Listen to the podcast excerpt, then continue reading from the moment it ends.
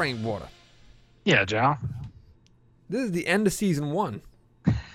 we've we've made it this far. This is after this we will be in season two, which means we will have done at least one year of this podcast. And we can introduce the new arc with uh the villain Well- we haven't yet. No. oddly enough, but uh, oddly enough, on topic tonight, we're talking about transitions. We're right. talking about changing something from one thing to another. Um, I don't know if we're necessarily going to be talking about like character arc stuff. I mean, that falls underneath a transition when you start a character from one thing and move it to the other. But we mean the different kind of transition. Um, transition from a scene to another scene, from Yeah. a tone to another tone, all that kind of stuff. So, uh, but uh, you know, we are transitioning to season two after this, which I think is kind of interesting and poignant. Um, so right off the bat, let me just ask you: in comics, what is the most challenging aspect of a transition? Because for me, I'm just thinking, well, you have a box, and then you have Yeah. another box, and then you have Right. another box. So, I mean, sometimes there's like a zigzag between the boxes that, like, it's like, oh, it's a phone call. And it- like that, that's the extent of my my comics knowledge of uh, transition. So enlighten me as to uh, some problems that may pop up Uh, with that.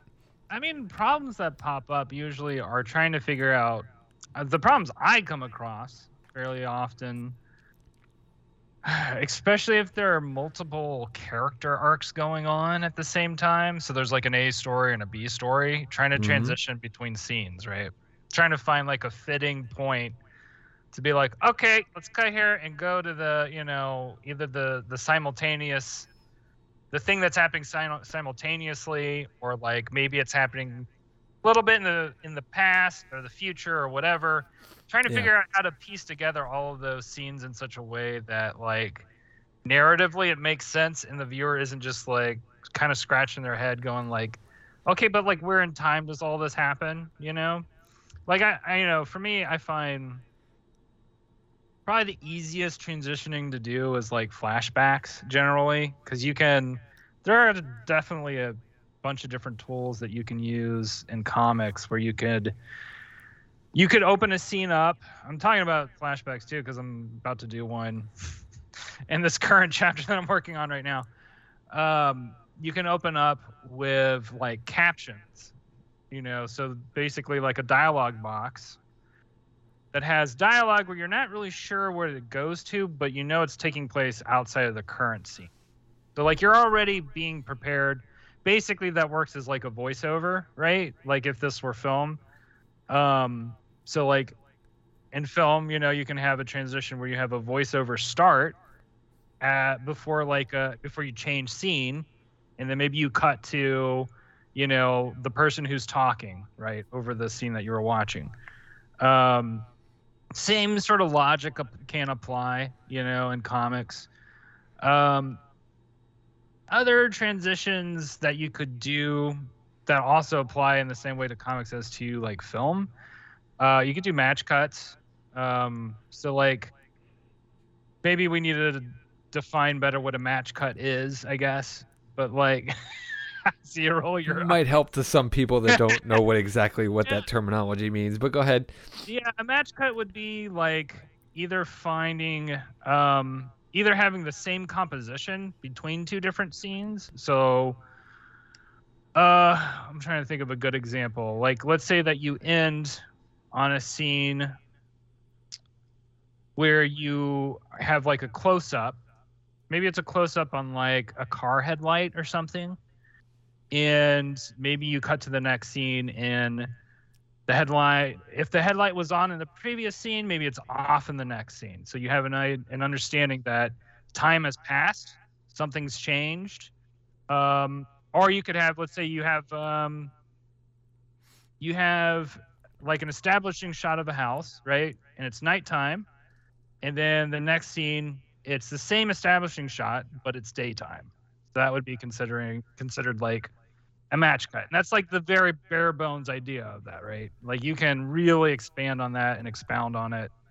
Uh, they're totally interesting and unique ways to do that film and in comics where um, you can you can mess with that idea conceptually, where you maybe you maybe you end a scene where somebody is talking about like maybe figuratively like they feel like oh i feel like i'm you know uh i feel like i'm getting my arm chopped off here. And then the next scene is like maybe a hunk of meat being chopped. You know what i mean? Yeah. so anyway that's one that's like in terms of transitioning between scenes that would be kind of a a brief rundown on some things or some ideas. For you Jal do you have any uh, do you have any other ideas that come to mind when talking about that particular like means of transitioning because that is like a very what I was talking about is maybe a bit more of a a nuts and bolts and we can get into other ideas in in regard to transitions Well, I've noticed that you know, like what I've, so when I went I uh, a couple weeks ago, I went back and watched Digits. I don't watch it often, but I did. Um, and I would be willing to say that my biggest flaw or failure of the film that I noticed about myself was that transitioning between scenes was my big problem, and I wasn't paying attention to it when I was doing it. It wasn't even a thought. Um, from a story aspect, mostly, not from uh, uh, like a, I want to call it a physical aspect, but there's no actual physicality to it. But the the idea, the aesthetic jump, I guess you could say. yeah Um, it, it was it, it's very jarring, and the thing about it was to me is that it. So you were talking about you know you have a character turning a key in a car, and then the next cut is like a headlight turning on, but then you find out it's not the headlight; it's actually the Yeah. porch light to somebody's house or something. You Yeah. know what I mean? Like that kind of stuff requires a lot of forethought, and that was not something that I realized that I needed at the time. So for me, it, you know, transitioning is a lot about thinking it thinking it through. So if you don't have solid transitions, it's almost impossible to to like finagle them in post for film. yeah Um, you need to plan that out, It- like all the way down to the script page. Like you need to have opportunities. Like when you're on set, you could be thinking about you know opportunities if they're not in this uh the script already. It's like, oh, how are we gonna cut from there to there if you haven't storyboarded it or anything already. Um, for me, I, I like that was one of the big things about Haunted when I started doing it was I realized, um, well, the, when I started doing it, when I started to rewrite a couple weeks ago, um, was that I needed to focus in on those transitions between scenes because I need to accurately juggle pace. That was my big thing with digits was that the transition between pacing would go fast, slow, kind of fast, faster, faster, kind of fast, faster, slow. Like it was like really all over the place. So I and when really, you're talking about that pacing, are you saying like, uh, like the way that you're cutting from scene to scene is fast and slow, or are you talking about the scenes themselves?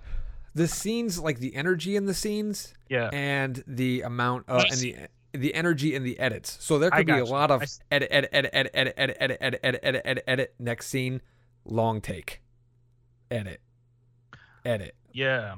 Like that kind of tone, like that rhythm and pacing. Oh, that's a Uh, really good thing to point out because that is something that for sure, like, that's like the. I watched the Whiplash, by the way. That goes into the uh, nice. the musicality, right, of Yeah. like film uh, or of visual storytelling, right? Mm. Um, and that's something that you know I was kind of thinking about in the back of my head because I was trying to. Whiplash stuck with me in a lot of ways, but the one, the one, the the ways that I didn't pay as much attention to was maybe like you know ways that scenes transition. I will say, there's a movie that successfully uses transition to an alarm clock successfully.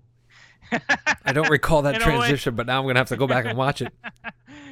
in a way that like is functionally you know sensible and uh like works with stuff that's already set up in the story right? Because like over the course of that story you're learning about this character who is like he has a lot of ambition to be like a great drummer but also he is in some ways kind of either because he's young or whatever kind of there are things happening to him that kind of standing they're standing in his way to a certain extent.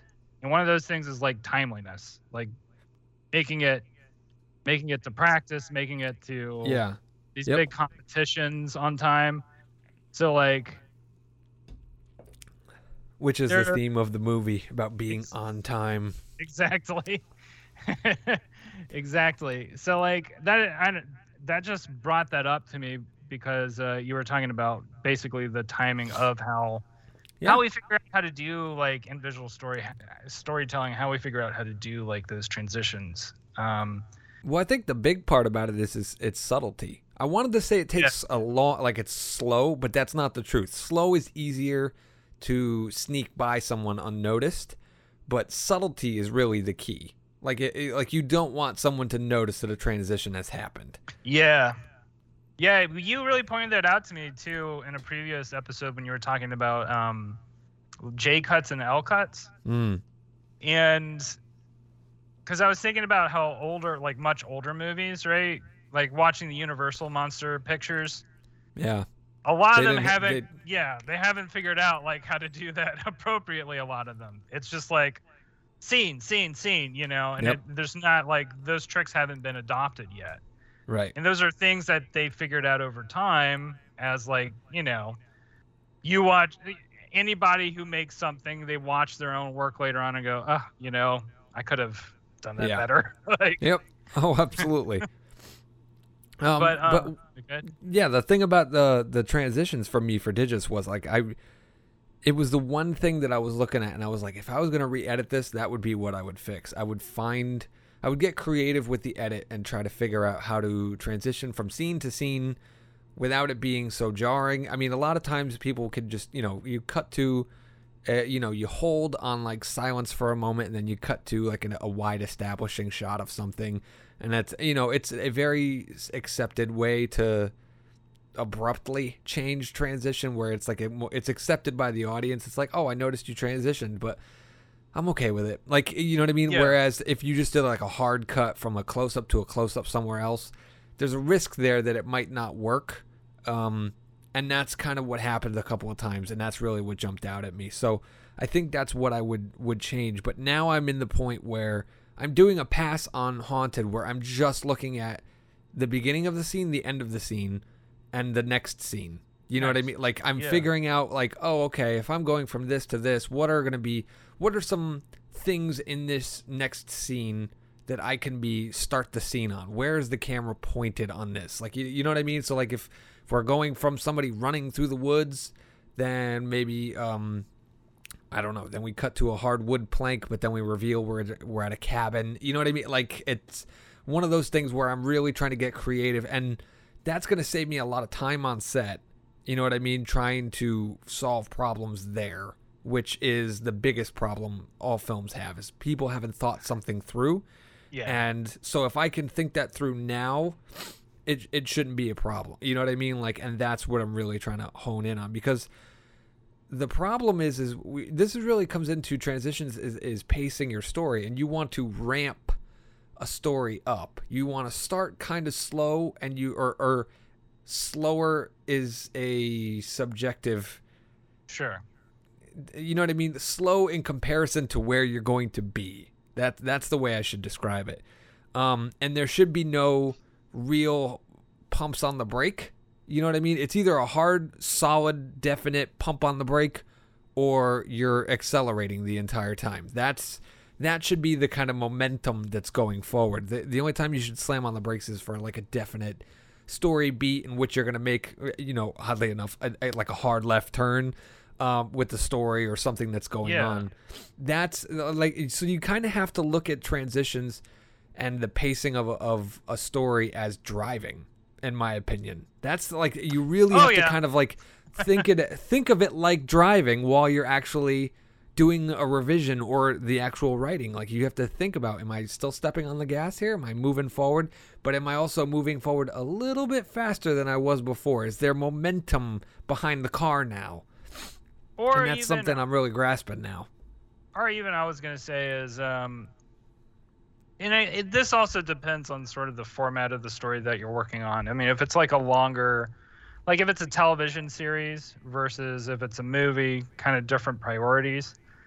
But um, like let's say that you're doing a television series sometimes it's useful to have episodes where you slow down because you can't just there's like a certain capacity to Yeah. which you can build up and you have to save that those bigger builds for towards the end of like your your season or your series or whatever. Um so you have to kind of think you have to pace out episodes to say okay we have this big action episode. Maybe the next episode needs to be like we slow down a little bit and we focus on the characters for a, a little bit. Develop some stuff here and there maybe there's some family life stuff that goes on for the main character to give them a little more depth But that So that it- that goes back to what I said about there needs to be like a hard slam on that brake. You I can't gotcha. just you Oh, can't just gotcha. decline. It you got to Yeah. hit a wall because dramatically, you know what I mean. Once once you're moving, you have to dramatically keep the audience engaged, and to decelerate, you have to do abruptly because it, it, it means that conflict has not been overcome, but conflict has overcome our character. Do you know what I mean? Like that like to me that's what it says whereas de deacceleration is more like a character giving up. Like they start getting oh and it starts getting and that's when things get boring. But yeah slamming into a brick wall is conflict. It's you know what I mean? Like it's it's it's I don't know how else to describe it. It's damage. It's you know what I mean? Like that is Sure. the way to decelerate because it, it's abrupt enough that it will catch your audience off guard and wake them up. You know what I mean? It's it's almost like you were on cruise control for a while and cruise control means you're moving forward but you're not accelerating. And when you're doing something like a TV show, there is a a very good um, inclination to either decelerate or hit cruise control, one of the two. And that's why a lot of uh, shows kind of lose you halfway. You know what I mean? Like they'll start to Sure. hit to the cruise control and then you tune out and it's like, oh, two or three episodes I was really into this and now it seems like we're not really moving anywhere.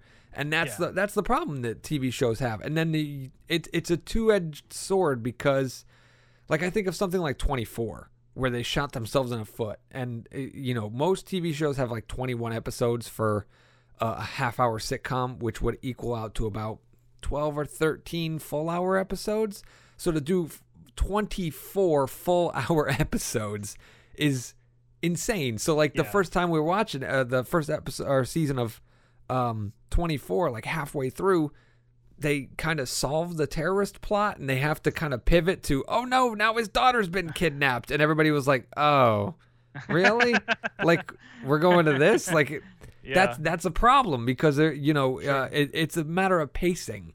Um so they but they transitioned it just mm, crappily. And that was really the problem is that like when you find someone who knows how to transition something properly they they interweave. They're you know what i mean? It's almost like cross cutting when you when you can cross cut that's a great way to transition. You have two things going on parallel action happening two different places at the same time you cut to one happening somewhere cut to something happening somewhere else. The audience starts getting in, filled in. Okay this is happening there that's happening there. And then you stick with the one that becomes more interesting or more pertinent to the story at that point in time.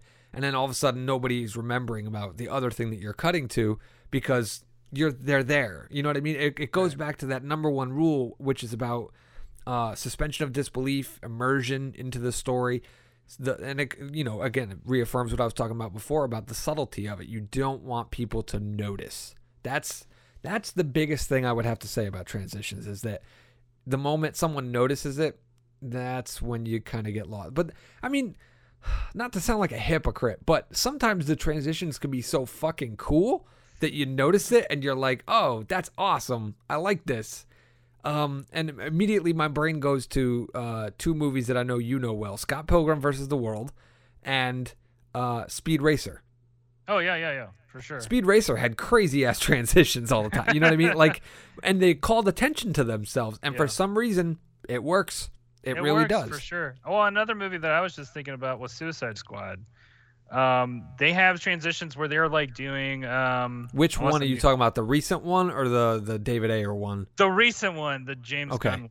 Yeah. Okay. Because they have transitions where they will do like basically chapter, like chapter starts, right? Where it's like and I can't remember the names of them, but they'll do a name. I think it was like either it's a name of a character or a name of a place, and Yeah. it's done in a very creative way. But it really points out like, hey, we're we're transitioning to the next part of this story, and Yeah, we want to kind of like the Tarantino with the chapter things. Yeah. yeah, which is which is it works for Tarantino because it's Tarantino and he does it in a particular way, but you couldn't do that with just any other story. You know what I mean? Like it's something that's so the way he does it is so um he does it like he sucks you into something, yeah and then when you're literally about to fall off your seat, he's like, "Hold on, sit back." yeah basically Let me tell you something about something else. And that's like he knows he has you in the palm of his hand. yeah When he does it, it's like, oh shit, oh shit. Hey, like he he's punching you in the face. Like I guess that's the the other way around. It's like you can't you can't meander with transitions. I guess what it I I guess that really comes down to it. So it could be subtle, or it could be a hard punch in the face. I guess that's, but it can't be you know in the middle of it because like I'm think uh, immediately I start thinking about the um and this is a transition in itself, the end of Inception yeah right when he get when the top is spinning, Yeah. right? And then all of a sudden he cuts to black. That's a transition to the end credits. yeah That to that's a hard punch in the face where it's like, "Oh, I forgot I was watching a movie. I don't know if that was, you know, if he was dreaming or if he was awake or whatever like like so I guess that's really what it is. It's either you either got to be really sneaky or really bold when it well, comes I'm to your racking my head thinking of bad transitions. Can you think of any yourself, Jal? Like any movies or stories where, like, the transitions were not done particularly well, like especially in that middle.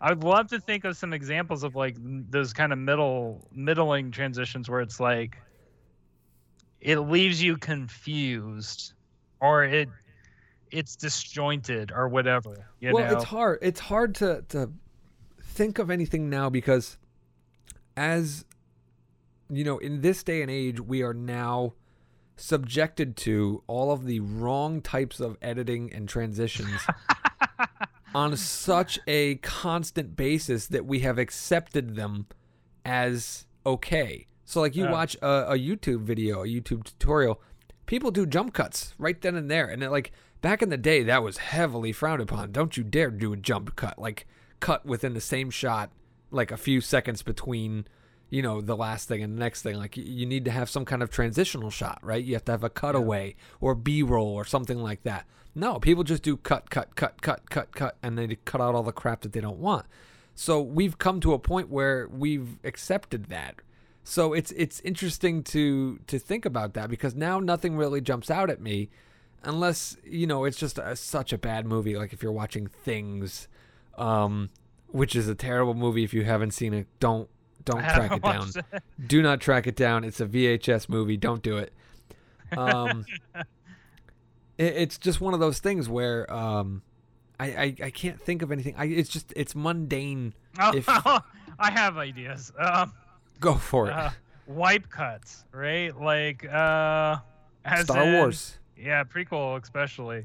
It works okay in the original trilogy, and I think it's because I don't know why. I'm willing to accept in the original trilogy, I guess, because it's older. But in the prequel, it's like, why are we still why are we still doing wipe cuts? It's like, a wonder. It's a wonder if you watch that and you think to yourself, "Is this nostalgia that Yeah. that's making me allow this, or, or are they like so-called attention to in the newer films where it's like, hey, here's a wipe cut, like you know what I mean, like because that's the type of shit that fucking uber nerds in the fucking movie theater will Yeah. applaud. They'll be like, yeah, he did the fucking dissolve, wipe down, like. That's that's the type of shit that well, makes even me the little spiral wipe, like which is like the Yeah. cheesiest of all the possible. Just like you Yep. don't do- like, what are you doing? Yeah, it that's like that trippy. Oh, let's try this and see what happens. Yeah. it's like no, people have tried this. It doesn't work. Um, yeah, no, th- those are definitely some of the things that don't work. Um, Well, the next thing I was wanting to talk about is sort of what, um, what is the criteria? Maybe what do you feel like is a criteria for saying like, all right, here's the end of a scene. We need to go to a we need to go to a new scene in terms of like, you know, in writing in in terms of writing a story. like what for you is it all just like a sense of pacing are there other aspects that go into it? Like in into determining that point of saying okay it's time to end right here. We need to get to something else. It well, there's it's twofold because at one point you want like so if you have two characters sitting in a coffee shop talking to each other, you want to exit on the biggest moment when the guy is like, "No, no, no, your wife is cheating on you," and, and then all of a sudden you have like somebody staring back, and it's like, "What?" yeah And then you want to go to the next scene of him already confronting her or her reacting to him confronting her. You know what I mean? Like you want to Yeah. build on that. But if you're in the middle of a scene where a bunch of people are trying to escape a werewolf in a covered tunnel and the werewolf drops down right near the entrance and they it, like blocking their exit and then you cut to them running down the the fucking um pathway. It's like wait wait wait. No no no. You can't do that. I don't i, I want to know what happened there. Um there so you know what i mean? Like you have to be you that's where the real artistry starts coming in is you have to have that gauge of when do I don't when do i don't and when do i do? Yeah. And if you can't answer that question then you need to like really start going back and like studying things and starting to learn when and where why and it's not i don't know if that's something that can be taught necessarily. It has to be observed.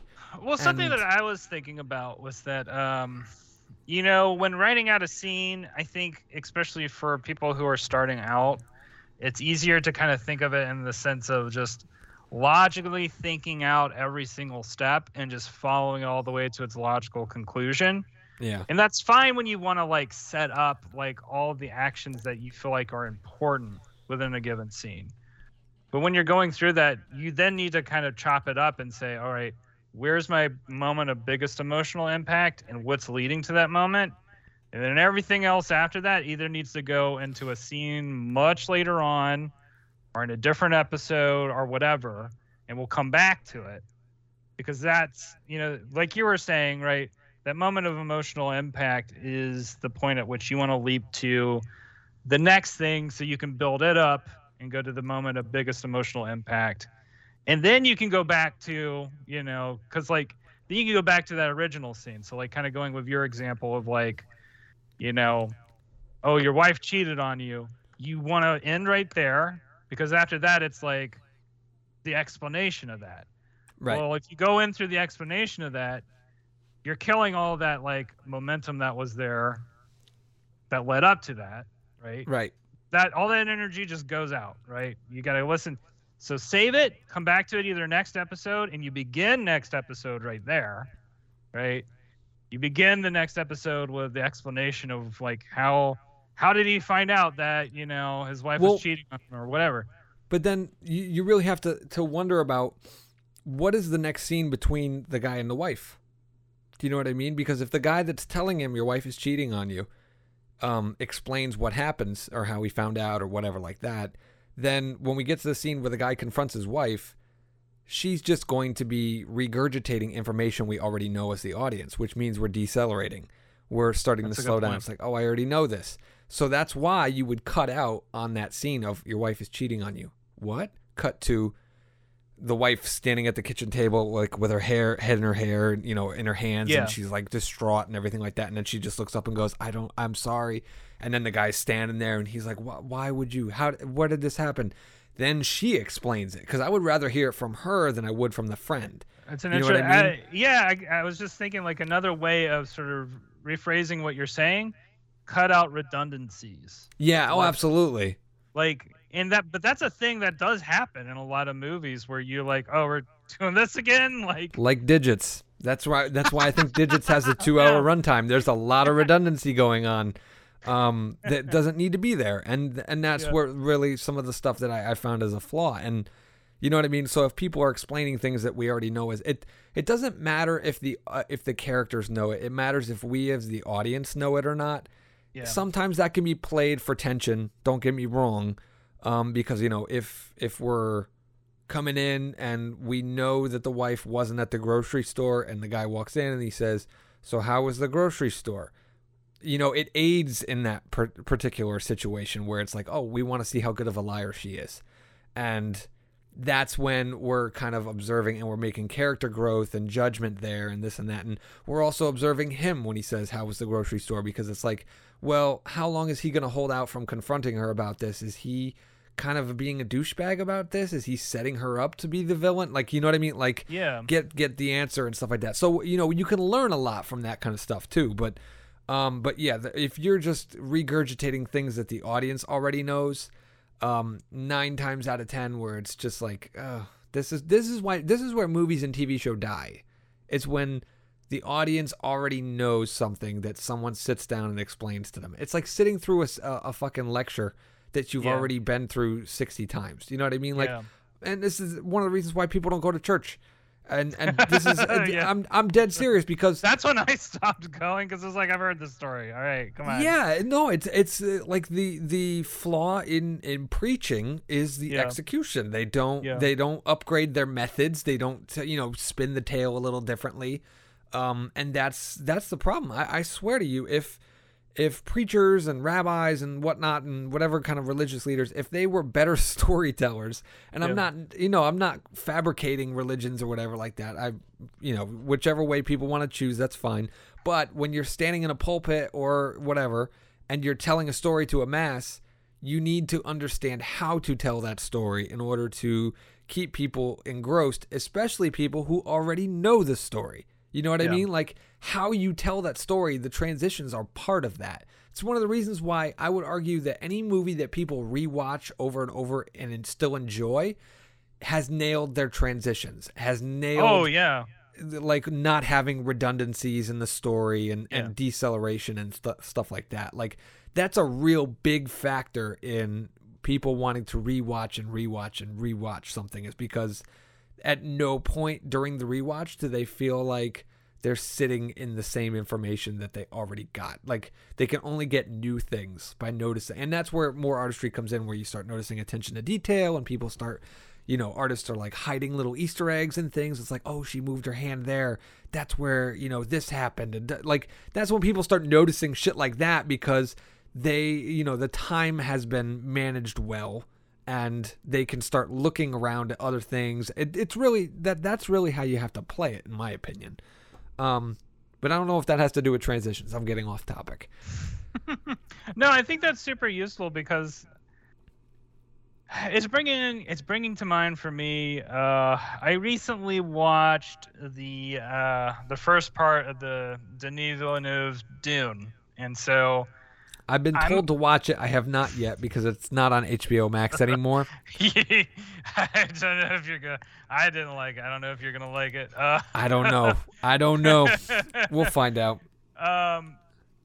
Uh. Anyway, my thing with the movie is, uh, my spoiler-free, um, complaints basically, uh, is that it's basically like most of the movie is like, oh, they said the thing, and by that I mean like, they're just like kind of reciting things that if you've read the book you would know and then be like, "Oh, you said the thing that I remember from the book." And for me, that's not like it's not very it's not an enjoyable read. It felt or watch. It's not an enjoyable watch. Would you call it fan service?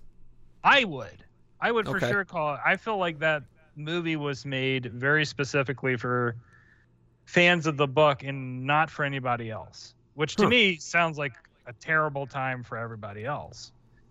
And on top of that, like as somebody who's a fan of those books, I didn't really get all the stuff that I would have wanted out of it. That honestly, I think David Lynch did better in his version of Dune, even though it's kind of a mess Yeah, But, like- it- yeah. regardless of it being a mess, it was still a more interesting movie than what this turned out to be. And for me, part of that is it's terrible at like the first act is terrible at transitions. It's slow, it's plotting, it doesn't properly establish any of the important like any uh, any of the important stuff that's going on in the story that gives you any reason for why you would even care about like Paul Atreides' character. Um and it just feels like you're kind of you're kind of just watching like like a bad stage act, I guess. I don't know. For me it was really slow and boring. So the second and third acts get better, and those are all the action heavy stuff. So it was like, okay, we're just building to all the action stuff. Which for me, the action stuff in the books were never the interesting parts. All the interesting stuff in the books had to do with the complexity of the environment, of the world, of the inner, like the the politics that were going on. None of that's really bothered with the story. So it's sort of like I'm watching people do sort of like a fan reenactment of like a bare bones stripped away version of the story. So anyway, point being it was where it was one of those uh, movie viewing experiences where for me it felt very redundant. And it felt like I've seen this before, I've watched this before, I've read this before versus something like Lord of the Rings, which for me, I know we have different opinions about that movie, that movie, but like for me, uh, when I I had read the books for Lord of the Rings before watching the movie, and I felt like I was re-experiencing the story in a totally new way. And then for some for certain reasons, because certain things have been changed here and there, that always happens. That's not that big of a deal. But it was also because the way the story progressed was in a way that was that was riveting, way more riveting than the books, because the books are yeah are terrible at transitions, like god awful. Like you don't get transitions. You get oh by the way, can I just oh. can I do you have 30 minutes for me to talk to you about Tom Bombadil and like how Tom Bombadil is? I don't know. kind of like the the Mormons who knock on your door right when you're about to go and start raking the leaves, and it's like, no, I I got stuff to do. And then an hour and a half later, you're like, wait, what happened to so- uh, Frodo and Sam? And I was like, oh, okay, well then you know, let's get back to Frodo and Sam, and then like. You've got about five minutes with Frodo and Sam, and it's like, Oh, can I tell you about the dwarves? Do you want to talk about, you know, an hour and a half about the dwarves? So like that's a very good example in storytelling of poor transitions because it's it's transitioning a, first of all because it's transitioning away from the story to just like background details. Sometimes they figure in in ways that are like important later on in the story, but a lot of times it's just junk.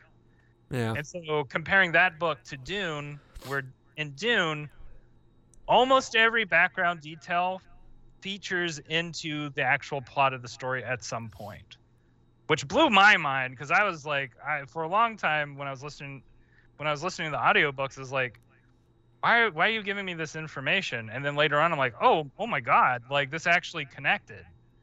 That's a really cool feeling. That was a really cool feeling for me in those stories because it was like it was like you're given this huge box of Legos and you're like, I don't know how all these Legos are going to go together. Maybe they're just random pieces.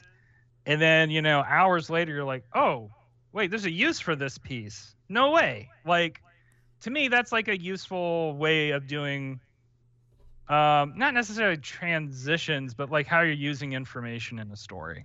No, how but that's, I mean, that's definitely a part of it. I can think of. Um, did you ever watch uh, Stranger Things? Yes. I I watched the first season. I watched. I think I watched through the second season. I have not watched anything past that. Like I think the second season did it for me. But I remember distinctly. I don't remember if it was first or second season though. Somehow they were doing flashbacks to Hopper's daughter, and every time they did, and I just remember like a swing set and stuff like that. But I remember how they did it, it was just it stuck out at me as being so great and perfect on how they transitioned to flashbacks because it felt like it was necessary to that moment. You know what I mean? It wasn't so much a setup and payoff type thing. It was more like a, hey, you need to know this right now. Uh, but here's how we're gonna we're gonna show you why you need to know that. And I forget exactly how they did it, and I but I made a mental note to myself. I was like, oh, if I need to transition to flashbacks, I need to rewatch this and play close, cl- um, pay closer attention so I can rip that off. Um, so there are ways to do it. You know what I mean? I think just yeah. Tolkien Tolkien sucks. But that's just my that's, that's just my opinion. I mean, as somebody who is even a fan of Tolkien, I would agree with that. He's just not a good he's not a good um, storyteller. He's like a good story writer, Like he's Yeah. got he's got a good structure and he's got a good set of characters. A structuralist, a uh, a set piece type person, a character, a writer. Yeah, all but that in kind of stuff. terms of editing it together and in terms of transitioning from one scene to the next, absolutely gar- like garbage. Yeah, Just- oh, structure and transition are two very different Yeah, things. exactly. Yeah, oh, absolutely. And it's the same thing with Game of Thrones. George R. R. Martin is very much like um, Tolkien in that. Like, I feel like he's he's like took too much from Tolkien's book, no pun intended. Because I remember trying to read uh, a a a game, a, th- a Throne of Ice and Fire, or whatever it was called, the first book. Song of Ice And- and Fire. Yeah. Yeah, and I read it and I read parts of it and I got like maybe halfway through and I'm just I can't do this anymore. It's very it's so tangential and the fantasy stuff is just, you know, here we're going to throw out words that you don't know how they are and we're not going to tell you what they fucking mean and it's like well, that's the kind of shit I wish you would tell me what that means. like, go into the exposition of what a dire wolf is and all this shit, and and they don't, and that's part of the thing that really bothers me is like when you when you demonstrate a knowledge and ability to tell a good story and you know what I mean? Like and I guess I'm doing it right now but every story can be good right? I think we're we're in agreement about that. It doesn't matter what the story is 9 times out of 10 Yeah. it's really about how it's told. Because I can tell you the story of how I got stuck in a Walmart while it was getting robbed, right? And that's innately just an awesome story.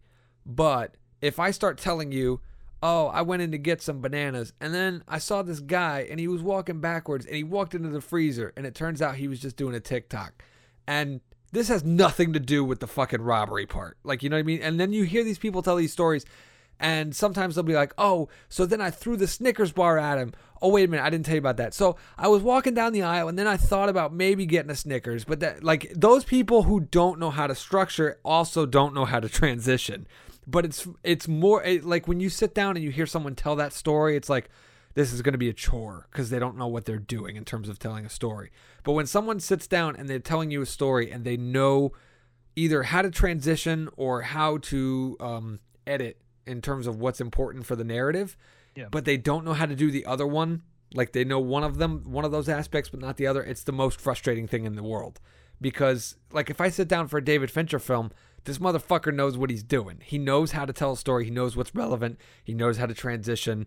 It's going to be a good movie. If I sit down for a Uwe Boll movie, I know this motherfucker doesn't know what he's doing. I know it's going to be a terrible movie. I can gauge expectations the right way. Yeah.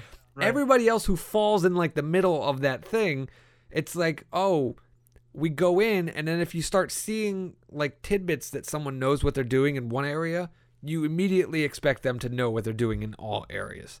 And that's where I think a lot of frustration from an audience point of view comes in is when people don't don't hit on all cylinders. And I think that's really one one of the things that I really wanted to hit on this podcast was if you are a great writer and you can tell yourself you're a great writer. I think I'm a great writer. I need to pay more attention to my transitions. It's that simple. Uh, You know what I mean? Like I need to start looking at that and I need to be having that forethought about what's going to happen. Setups and payoffs. There, there's no more immediate setup and payoff than a good transition. Like that's and it's essential because the moment the moment you have a bad one is the moment the cell phone comes out in the movie theater. Is Yeah. the moment someone says, "I'm gonna go grab a bag of popcorn." I'm gonna go run to the bathroom or whatever. Think about it. Think about the last time you were in a movie theater and you had to make the decision. Okay, I gotta go to the bathroom. I gotta. I really gotta piss. Right. When do you make that decision? Usually right after a transition, right? Yep. That it's was usually uh, after a bad transition when it's a hard cut to a wide shot and you're like, okay, that scene's done. We're on to the next scene. Someone can tell me what happened, and then you bolt. But if if if someone's doing their job right, you end up you know holding that pee for like a half an hour because Yeah. it's like it's like I, I I'm waiting for the moment for me to go. And really, what you want to do if you're a good storyteller is make your audience piss their pants. That's just Uh, my opinion. Absolutely. No, that mean that almost happened to me uh, for fucking Return of the King. That was a hard one. That's a three. That was like almost a four-hour movie.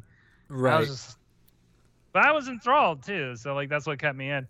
But yeah, I, probably the last movie that I was like, ah, yeah, I can kind of skip out on this was uh was the Green Knight, where I was just like, I, I think it was a transition between, um, Okay, first of all, The Green Knight is one of those movies where they kind of do like little vignettes on the way, you know, like on on the way to Yeah. do his big task.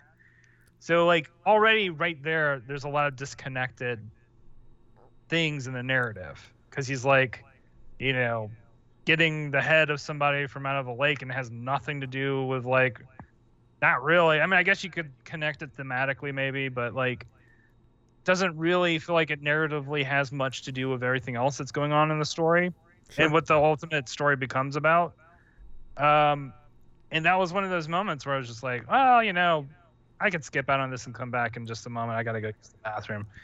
Um, point being, just to sort of agree with what you're saying, is like when things don't feel like they connect, when Yeah. they don't feel like they, they fill out a place, That setups Very and payoff. Yeah. Yeah, yeah.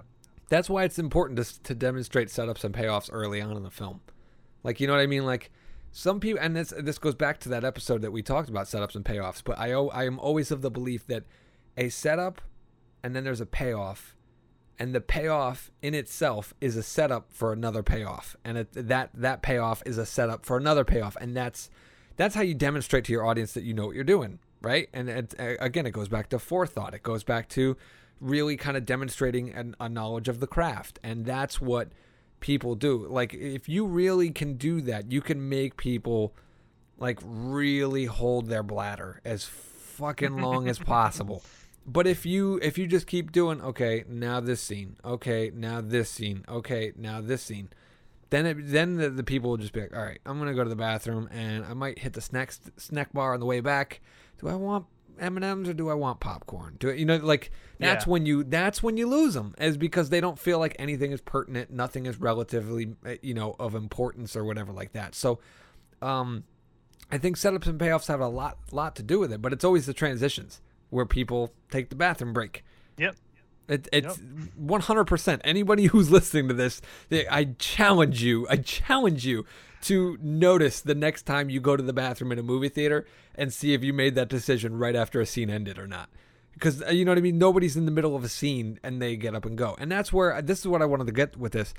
I think a good way to solve this problem is to you stay with me now. So in within a scene there are edits, right? You're going from one shot to another shot or whatever, um, Yeah. one panel or to another panel. Um, if you look at all of the scenes in a movie or a story or a comic, whatever, as edits to one big scene. You know what I'm saying? Like, so we talked about the the the L cuts and the J cuts and stuff like that Yeah. you have to look at it like that from scene to scene. So like you do those kinds of things when you're cross cutting between two people at a table having coffee. But if you do that, you know, going from the coffee scene to the kitchen scene, then that's what people stick with it. Like it, it, it all builds to one particular whole entity. It's not a bunch of fragmented pieces. And this is and so we talked about you know the subtlety it's the most challenging to have a transition like that go from go in a, uh, a feature film because you have two hours ish right? And you to to transition that many times and not lose somebody is a fucking juggling act beyond measure. For television it's a little bit of a different nature because nine times out of ten you're working in commercial breaks. Yeah. and that ends up screwing with you because at at that point no matter what you are consistently hitting walls at least 3 or 4 times throughout your story where mm, we have to stop for a moment.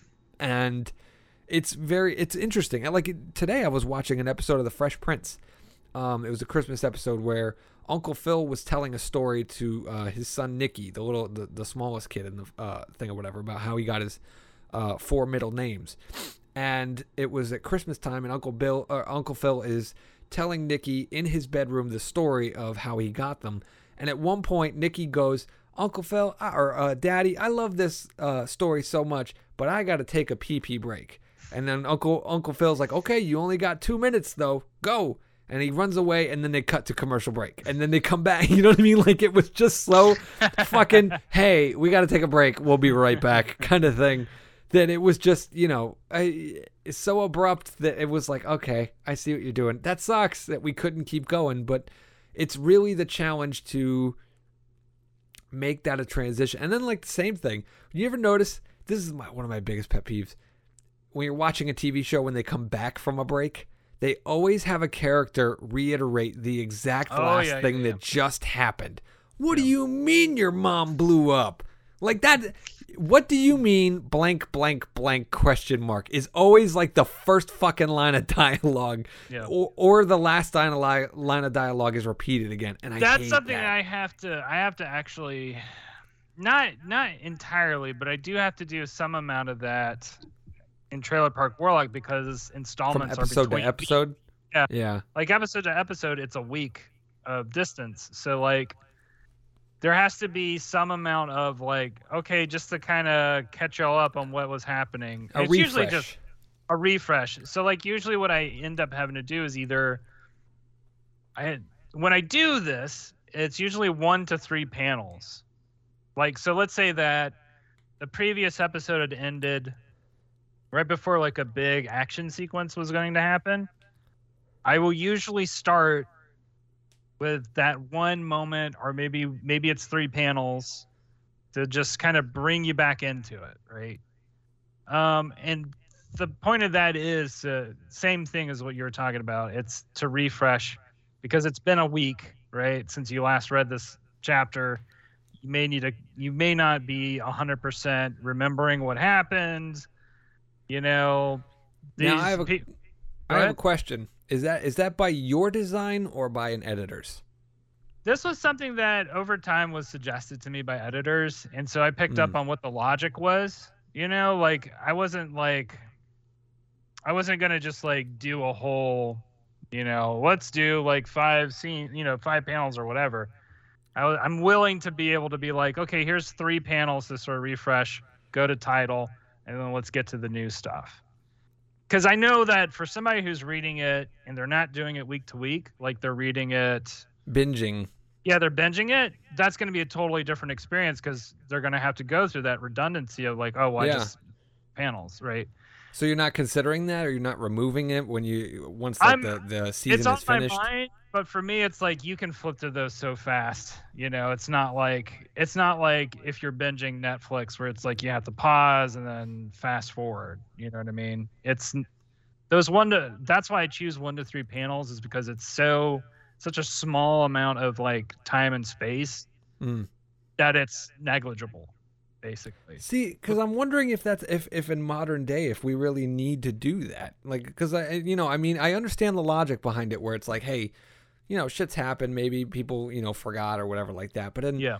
I look at something like Breaking Bad, and uh, in that fifth and final season, they did not really do any recaps from what I did. Like there was one time an episode ended, um, like literally, I think it was just as a gunfight started or just as the gunfight ended, and Yeah. then the next episode, the mo like literally the first shot is not even hearing like a gunshot, but it's like hearing the echo of the gunshot, the, the last gunshot that was fired. And it literally picks up the the exact instant the last episode took off. It- because it was like there's no way in hell anyone's gonna forget the end of that last episode. Where you know it, uh, is is Walt alive? Is Hank alive? Is the guy are the Nazi guys dead or what? Like what happened? Like they they were 100% confident in the fact that the the moment they left off that that everybody was gonna remember where they were um so they just the transition to them was just like, hey, we're not wasting time. Here we are. Yeah. like I, you know where we are. I have a So- lot of thoughts about that, and I will say, like, I mean, for a show like Breaking Bad, and for like if it's a Netflix show, obviously, it's so easy to like binge It's it. You can- designed for binge. Yeah. There's no reason. There's absolutely no reason structurally, like in terms of format. There's zero reason to ever have to recap anything for anybody, right? Mhm. it's different when it is like uh when it is like a periodical type format so like here is well and granted breaking bad was a periodical type format and i think that's your point right? Originally. Originally, yeah, it was. AMC, You're right. like it was like it was released that way and we dealt with it for whatever reason i will say that I'll get to this in a second. So what I wanted to get to is, um, as somebody who, when I was younger, watched a lot of anime, uh, anime is infamous for what are called recap episodes. So you want to talk about redundancy? Um, I hate those episodes. They did that shit in sitcoms too, where it was just in um, the '90s, especially the '90s were Yes. especially bad about having like, so like Xena was is one I can think of where it was like end of season usually. Uh, they would have like here's everything that happened during the season, but we're gonna try and format it into some episode where like. Uh, you know, like Gabrielle fell asleep and she's dreaming all the things she did during the season. yeah. Uh, Stargate did the uh, Stargate SG One did the exact same thing, and it drove me crazy. Um, it is something that I think is probably more of an artifact of the '90s. Uh, I'm lot of Go ahead. I'm looking something up because I wanted to bring it up. because a lot of those anime that I watched were also 90s type anime, and I think that it was from a production standpoint, from the standpoint of like maybe you know producers, executive producers are like, well, how is how are how are kids watching this going to be able to keep up with everything that's going on? I can barely keep up with it. Blah blah blah. Um, so it was probably recommended to the directors or to the showrunners to have some sort of episode. That's A My clip nice- show. yeah, that's my That's what they're my called. nice way of thinking about it. My cynical way of thinking about it is, oh, we need to like pad out these like 26 episodes of like a gimme. You know, Yeah. let's just recycle footage and The see, well, before earlier in the episode, I, I talked about how YouTube changed how people perceive uh, jump cuts. Yeah. So I'm wondering if Netflix, Netflix, and the whole binging kind of phenomenon has changed the way our our brains are wired to remember like jumping off points or cliffhangers. You know what I mean? Yeah. Um, it, it, it I, I really do feel like that has changed, and that those, um, reiterations of where we left off are kind of becoming redundant now. Where it's like everybody knows, and if, and you can also force your audience to go back and read it. Whereas because here's the thing, a lot of those refresher things, like they would air episodes and shit out of order uh, on uh, like reruns and stuff like you know what I mean. So like it was necessary to have that context. Whereas now you're you have a, a DVD box set, you have all of the episodes on Netflix, you have them on CBS All Access or whatever like that. So you don't really need that that replay. You can just go back and watch that episode. So you can force the hand of the audience member to go back and rewatch if they haven't. Um, it, for the most part, I've never seen myself go, oh, I don't know if I'm watching the wrong episode or not. Normally, I can tell, oh, I skipped an episode, or nope, this is right where something left off. Like that's how the story just goes. So I think that, I think the times they are changing.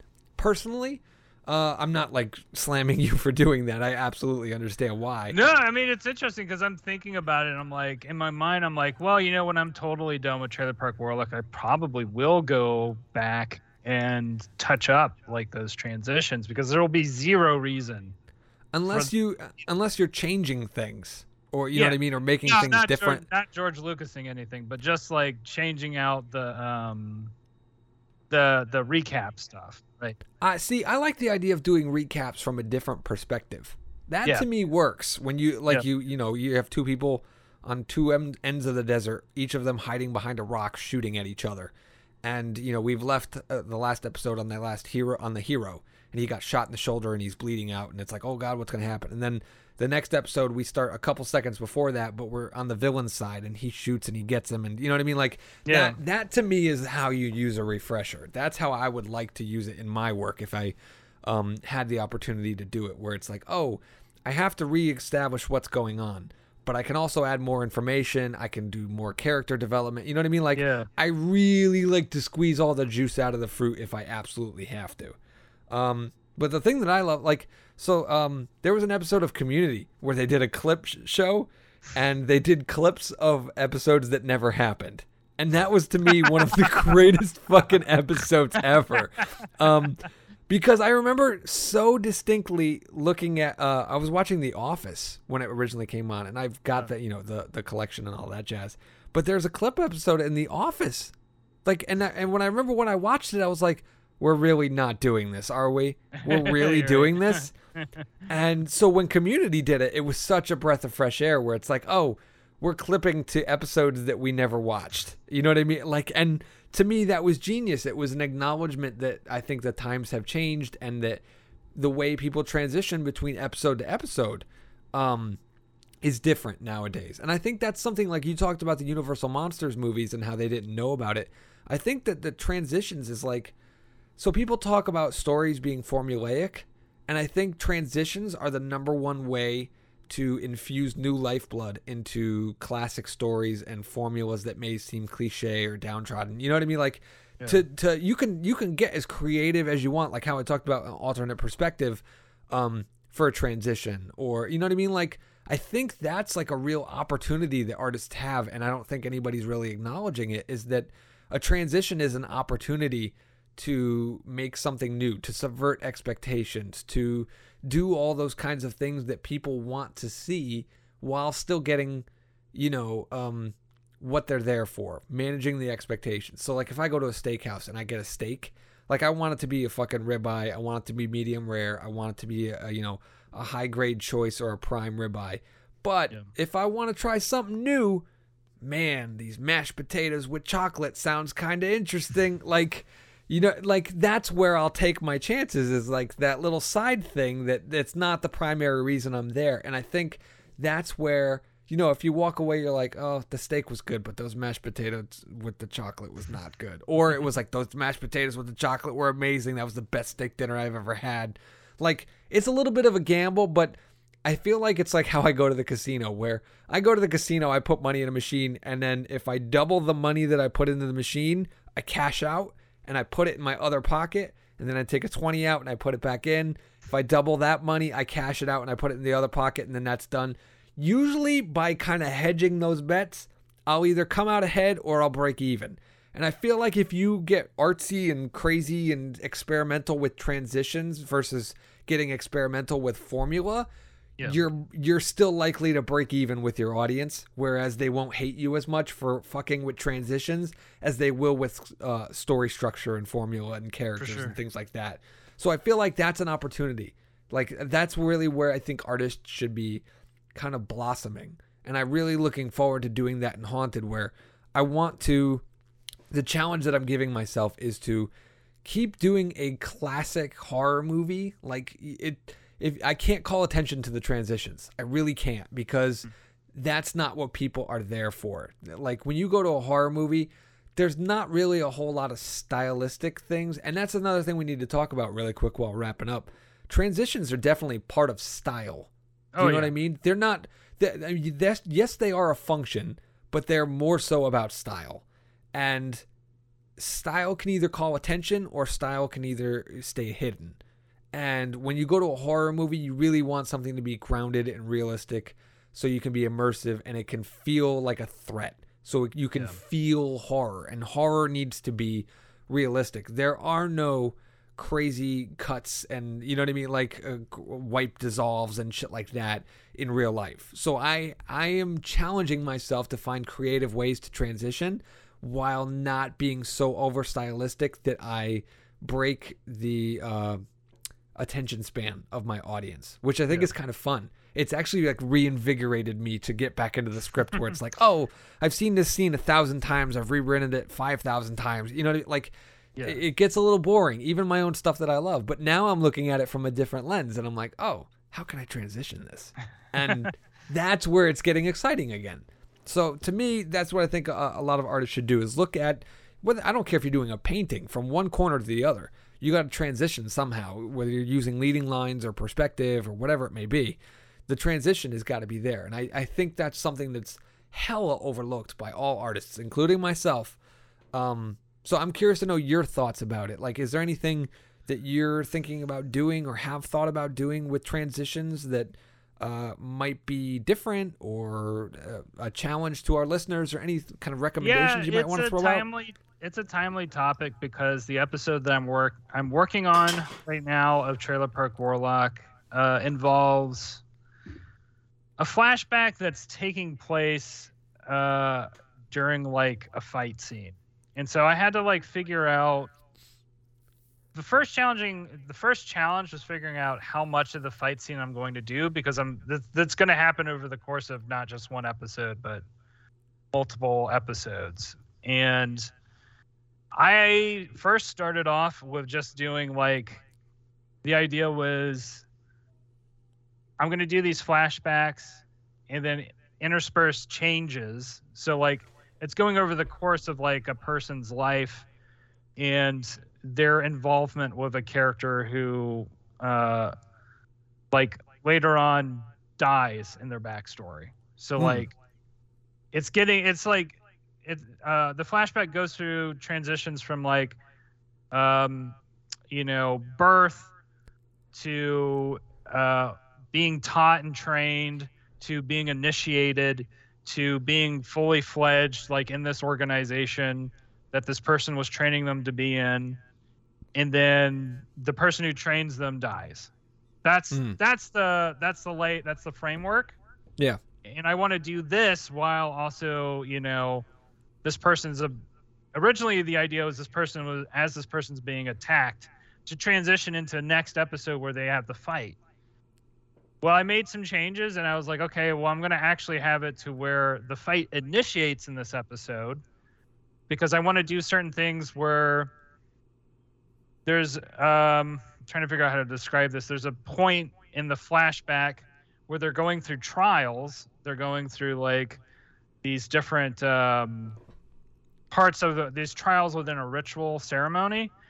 And so like they're kind of being like they're being beaten up to a certain extent. And i want to transition that to like in the present they're flipping around in the air and they're running it they're like being thrown into a house to add to like basically mesh those two ideas together to say like you know this person's past and present are kind of taking place. Or as they're thinking about the past it's taking place in the present too uh, conceptually Yeah. so like basically for me I don't think I'm thinking about it in a very functional sense and I'm not thinking about it in a this is probably stylistic, you know what I mean? It's Yeah. probably stylistic, but the way that I'm thinking about it is just like can I get these two Andrew, things to match together? reminder. Transfer your file. Oops. Andrew, here's your reminder. Transfer your file. So if if anybody's listening, I have to transfer a file soon.